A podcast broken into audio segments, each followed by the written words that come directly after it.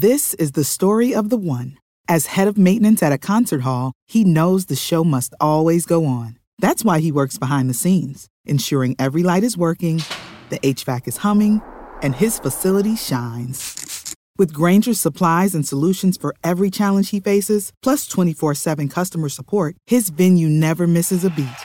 Call quickgrainger.com or just stop by. Grainger, for the ones who get it done.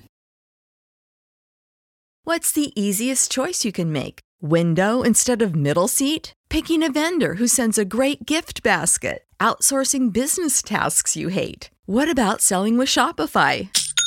Whether you're selling a little or a lot, Shopify helps you do your thing, however you cha-ching. Shopify is the global commerce platform that helps you sell at every stage of your business. From the launch your online shop stage to the first real life store stage, all the way to the did we just hit a million orders stage. Shopify's there to help you grow. Whether you're selling scented soap or offering outdoor outfits, Shopify helps you sell. Wherever and whatever you're selling, Shopify's got you covered. Sign up for a $1 per month trial period at shopify.com slash try. Go to shopify.com slash try now to grow your business, no matter what stage you're in. Shopify.com slash try.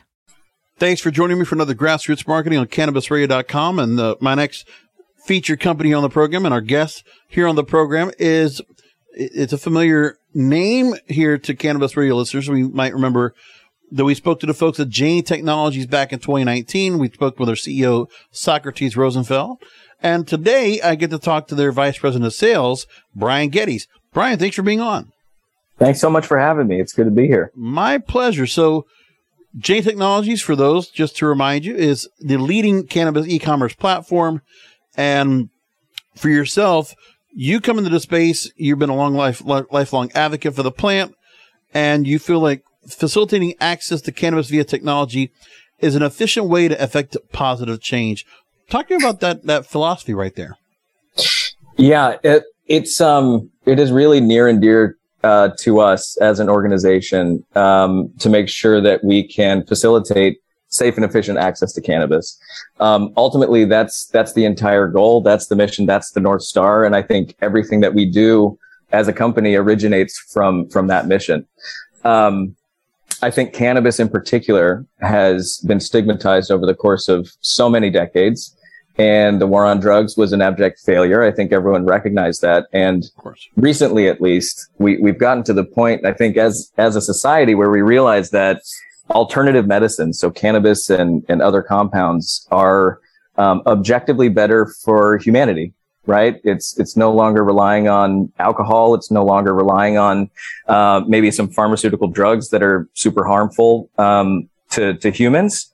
But rather, how can we how can we affect positive change using something that is inherently good? And I think we've we've landed on cannabis as that inherently good thing. You bring into the space uh, an experience in finance, emphasis in underwriting, credit worthiness, or retail tenants from the beer industry and helping retail and brand conversations is what you're doing right now in this current role. So, well, that said, there are quite a few similarities when you think about with beer now, when you're thinking about cannabis uh, consumables, not so much edibles, but now the drink and beverage space, whether it's adult or soft drinks, that you now have in the space, and being able to go have these different companies and different different different brands that are doing pretty ambitious efforts on getting their campaigns out there and getting their products to be, you know, best tasting possible and to definitely be ready to be put on the same store shelves as alcohol someday after legalization comes into play. Well, talk to me so far about where you see right now those conversations and what you're doing right now with these products trying to make it onto the market, onto the shelves now, whether in dispensaries or other stores these days. Yeah, it's a great question. I think there are there are obvious parallels between the beer industry and, and cannabis. The three tier system, right? It's highly regulated. Uh, beer is obviously much much older as a legal regulated industry, um, but we can borrow some learnings from from not just beer but other retail verticals as well. I think ultimately what we're finding as we go on this legalization adventure is that cannabis is CPG. It's consumer packaged goods, right? And special CPG uh, because there's so much community and there's there's so much value behind it But ultimately, the rules that apply to the beer industry also apply to cannabis. And I think one of the best things that we've seen uh, over the last several years is this explosion in form factors, right? So I I remember 2010. Uh, you could get flour from a from a medical dispensary in in my home state of California, mm-hmm. and then you could get some some funky edible that they made in the back, right? And you didn't know the dosage, and sometimes it would send you to space, and sometimes it wouldn't work. Um, the fact that we have this explosion of form factors, so you have flour, you have vapes, you have edibles, of course, are, are super popular. Um, and then drinks are, are very, very interesting. Uh, the fact that there are all these different form factors that people can, um, can access makes the entire industry more accessible. And I've experienced that in, in my personal life, um, just anecdotally with, with my family, because I know folks that would never touch a joint. They would never have a bong. They would never break out a volcano and fill up a huge balloon and, and run around with that but they absolutely would take uh, a microdose can, for example, right? With the positive benefits of, of CBD, a very low dose, uh, social enabler. Um, that is very, very compelling to the market. Um, and I think it will continue to be. They have, you know, they, the beverages in particular have some unique challenges.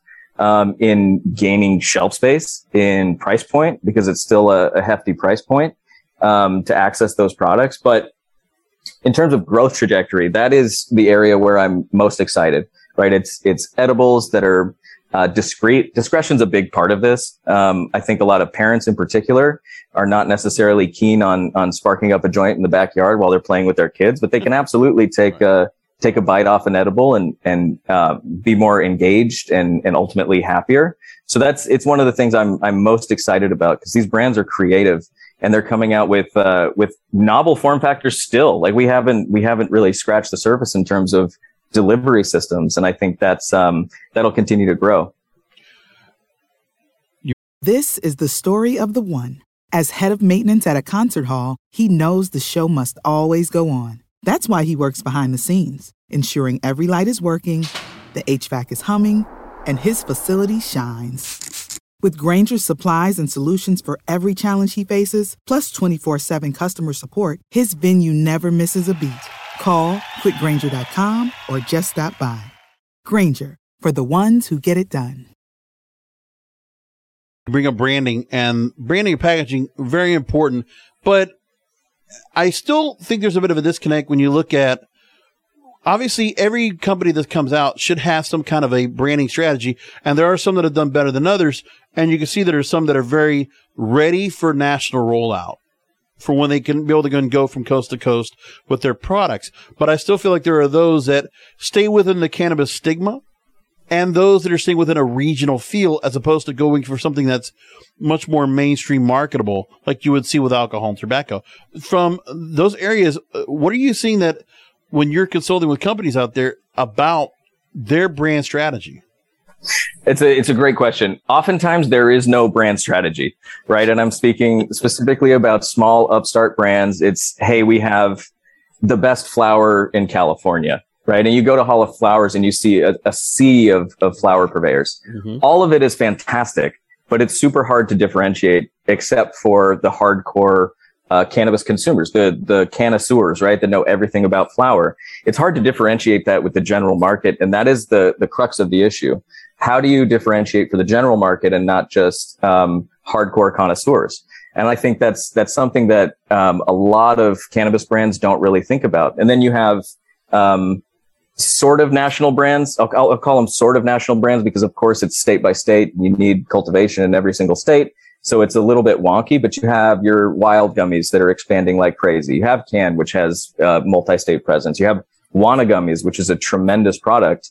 Um, consistency is key, right? So even if you're regional and you have um, aspirations to to become national, you have to essentially set up shop in every single state market and then get to the point where you're providing consistent product. And this is something back in my Anheuser-Busch days that, that they did very, very well. I mean, hats off to, to Budweiser because Budweiser tastes the same in California, in Illinois, in, in your home state of Florida, right? And I think there are, of course, there are more barriers to, to rolling out a national expansion, but that's, that's really key. You have to get the science down pat and you have to have business operations presence in every single state. And frankly, that's hard to plan for. And it's also hard to, to finance, right? So you see a lot of these younger brands, these regional brands that just don't necessarily have the mm-hmm. revenue or the investment to make a, to make a big splash like that. And that's a great point where you're looking at well, you're talking about a Budweiser, you're talking about the fact that they have different distributors that have the formula that are able to put out that consistent brand, just like any major, you know, either restaurant or maybe beverage or brands like that. That consistency of product is made available. That's something that down the line the cannabis industry is going to have to worry about. Where they're going to, there are some companies out there already initially that are saying, okay, here's the formula, here's the way to grow. This is what we're looking for from the strains. This is what we're looking for from our edibles or beverages. And they're going to different distributors that are able to go ahead and service another market while far away, say from West Coast to East Coast. They're learning that part. So when you have that coming into play, talk to me about what there is to be done to help create that environment so that that expansion can be done and that model can be instituted. I think one of the things that that is often overlooked is data. This this whole industry is is starved of really good standardized data, and that's one thing we try to provide to our partners as much as humanly possible. Because given our national footprint, we can pretty much say with with extreme credibility and confidence, this is how uh, an Illinois consumer behaves right? And this is what they purchase. And, and here's your, your sell through on certain categories or subcategories or, or brands. Um, without that information, it's very, very hard and you're taking a shot in the dark. And then it's more of a, a game of chance, right? If you're, if you're super lucky and something that you've built from a product standpoint resonates with a certain market, it may not resonate in uh, California, for example, right? If you've, if you've tailored something to Illinois. So I think data analytics, we, we're all starved for them. I think we're getting better as an industry about surfacing them. And, and more importantly, not just looking at numbers on a dashboard, right? But actually acting on them. That's, that's something that we desperately need. We need to take all of our data analysis one step further and create actionable plans. That's, uh, it's one way to expand effectively. Now, within what you have at Jane Technologies right now, you are servicing over 2,500 dispensaries and brands using Jane Technologies to create website menus, review important data, manage business online, and more recently, you now have a native digital environment where retail partners can now use a fully customized menu experience with Jane Roots, a headless e-commerce solution built on Jane's best-in-class APIs. And that's to help consumers with a confident, safe, and simple shopping experience. So talking about this, I mean, everybody always talks about when it comes to certain software, having dispensaries or having different companies trying to integrate this, talking about the ease of access and really the customization that you have available? Yeah, uh, it's a great question, and it speaks to the the evolution of the market in general. I mean, when I started cold calling dispensaries in Southern California with a backpack on, not knowing what I was doing, um, everyone the, the, the prevailing wisdom was that you need uh, you need a pin on Weedmaps, and then you're done. That's all you need, right? Yeah. And in the medical days, at least in California, that was sufficient. People would find you, and that was that was all you really needed to plan for. Um, I think this this industry overall, overall and, and retailers specifically are becoming more sophisticated, not less, right? And you have folks from from outside the cannabis industry with CPG background, with digital marketing background coming into the space. Um, and the effect of that is that instead of, hey, we're just going to list on Weedmaps and everything's good, mm-hmm. that evolved into we want to own our relationship with our end user, right? The retailer wants to speak directly to their end user uh, and taking that a step further, they want their end user to interact in their own ecosystem, their own ecosystem being their web experience, right? That was the first real shift. So it was like, okay, we, we don't want to just list somewhere else. We want people to come into our house and then we want to service them best in class. And we want to make sure they have uh, a shopping experience that is at parity or, or better, parity plus with traditional retail verticals. So that was, that was the first step. And that was really 2018 19, and then COVID just accelerated the entire industry from a digital standpoint. It, it accelerated two years in a couple of months. It was really, really wacky to watch. Um, but taking that a step further, and and Jane is always listening to these. Uh, Jane is listening to the to the overall opinion, right? And taking that a step further is okay. uh, now we have this beautiful embedded white label Jane menu that is uh, high conversion rates and high uh, average order value and all the good things that Jane does uh, with our bread and butter product. Uh, retailers started to say, I want to own my brand even more and I want to be, uh, I, I, want something customized. So I wanted to fit my branding even more than, than changing, um, than changing colors and changing fonts, right? that's where Jane Roots comes in. So th- the ability to build on top of Jane's infrastructure, which is all the integration work we do, which is all the, the checkout we do, which is all the, the data analytics feedback uh, that we do daily, uh, but to remove the front end, right? Because we have a, a, very standardized way that we usually go to market, which works out of the box and it's, it's perfect for, for scaling a younger company. Uh, but some companies decided, hey, we want this to look totally different than than anything else. And so we've we've essentially opened up the the library to our to our APIs and said, okay, build whatever you want on the front end. It can look it can look crazy, and some of the builds do. They look so so unique, uh, but they still rely on the infrastructural um, uh, components of Jane and that's that the entire industry is going to move that way. It's it's more seo enriched right. it's more customized. And this is not just for retailers. This is also uh, for our brand partners who are looking to have something very native and a place to tell their story right a long time ago, brands would tell us, "Hey, my my website is a glorified business card." Right? I'm showing pictures of mountains, and maybe I'm showing a, a vape pen out out in the world, right. which is all wonderful. But what they really want to do is engage with the end user, tell their story, collect data, and and encourage people to transact. Like that's the the bottom line is is a lower funnel solution where people want to make sure retailers want to make sure brands want to make sure that customers are transacting and purchasing products. Yeah. So for those that want to be interested in checking out Jane Roots themselves, you can go ahead and ask for a demo of the software. Email demo, D-E-M-O at iheartjane.com. iHeart, like iHeartRadio, iHeartJane.com. And that's also where you can find everything about Jane Technologies and what you're doing right now, working with so many different brands and doing so much. I'm again here with Brian Geddes, the Vice President of Sales for Jane Technologies. Brian, thanks for being on with us. Really appreciate you taking time out. Thank you so much. Much appreciated. Sure. This is the story of the one. As head of maintenance at a concert hall, he knows the show must always go on. That's why he works behind the scenes, ensuring every light is working, the HVAC is humming, and his facility shines. With Grainger's supplies and solutions for every challenge he faces, plus 24 7 customer support, his venue never misses a beat. Call quickgrainger.com or just stop by. Grainger for the ones who get it done.